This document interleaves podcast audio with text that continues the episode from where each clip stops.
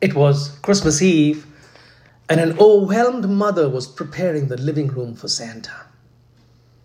Her children watched in excitement as she left a glass of warm milk and her freshly baked cookies on the coffee table. But she accidentally dropped a cookie on the carpet.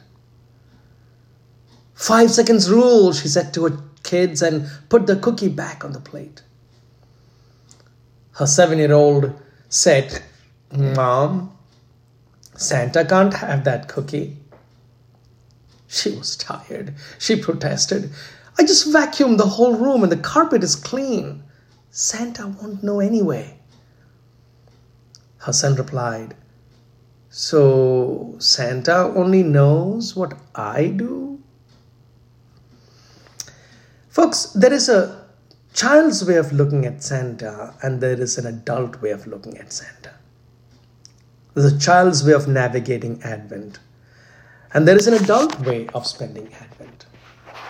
There is a child's way of celebrating Christmas, and there is an adult meaning of Christmas. The contrast that I've created between adults and children is actually inspired by today's scripture readings. The first reading and the gospel reading present a contrast.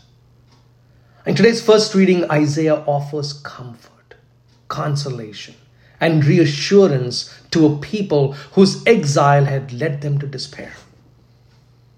In the gospel reading, in contrast, we hear John the Baptist proclaiming a baptism of repentance for the forgiveness of sins.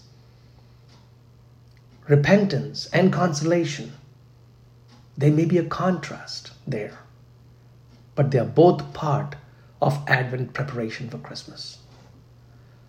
So here are my three points for today. First of all, I want to talk about the just and merciful God. I want to contrast the justice and the mercy of God. Much has been written about the justice and mercy of God. We know that God is just. If God was not just, then the entire foundation of human moral life would collapse. There would be no expectation to be righteous because it would not matter. In this sense, John the Baptist draws our attention to God's justice. God's justice gives us the confidence that we will be treated justly by God. But God is also merciful. The story of the exile addresses precisely this point. The exile was God's justice, but in Isaiah's proclamation, comfort, give comfort to my people, speak tenderly to Jerusalem. In this proclamation, we experience the mercy of God. The exile was, was God's justice. The end of the exile, exile, was an experience of God's mercy. This Advent, I invite you to connect both with God's justice and mercy. Throughout Advent, we will hear the relentless call to repentance. And repent we must, because God is just and righteous. And when we repent, we will experience not God's judgment, but rather we will experience God as mercy. Jesus Christ, who came not as a judge, but as a frail, humble, loving child. Secondly, I want to get back to the theme of the Advent for children and an Advent for adult. As I interact with children these days, it is wonderful to see their anticipated excitement. Every one of them is waiting for Santa to come and put gifts under the tree. Children have dreams about their dream gift. But as adults, what are we waiting for? What is our dream?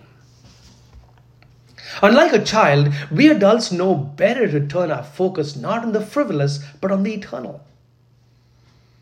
John the Baptist says in today's gospel reading, One mightier than I is coming after me. I am not worthy to stoop and loosen the thongs of his sandals. I have baptized you with water. He will baptize you with the Holy Spirit.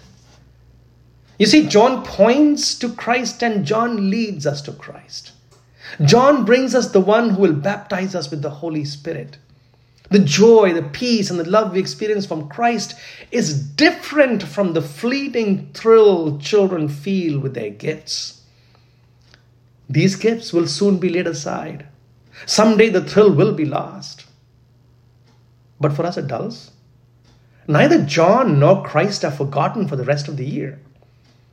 Christmas season will be followed by ordinary time when John the Baptist will be martyred and Christ will begin his ministry. It will be followed by Lent when the events of our salvation will be remembered and celebrated. John's Lamb of God will lead us to eternity itself. But it all begins here, today, with the prophet's cry prepare the way of the Lord. As adults, let us indeed prepare the way for the Lord. This Advent, let us prepare for the birth of Jesus.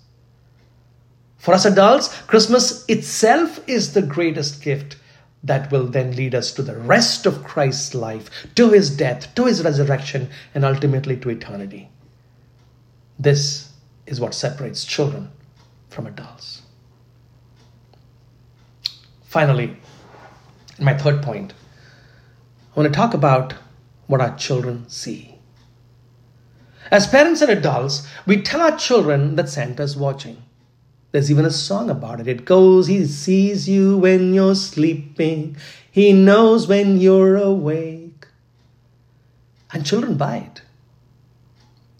What we parents and adults forget is that we too are being watched.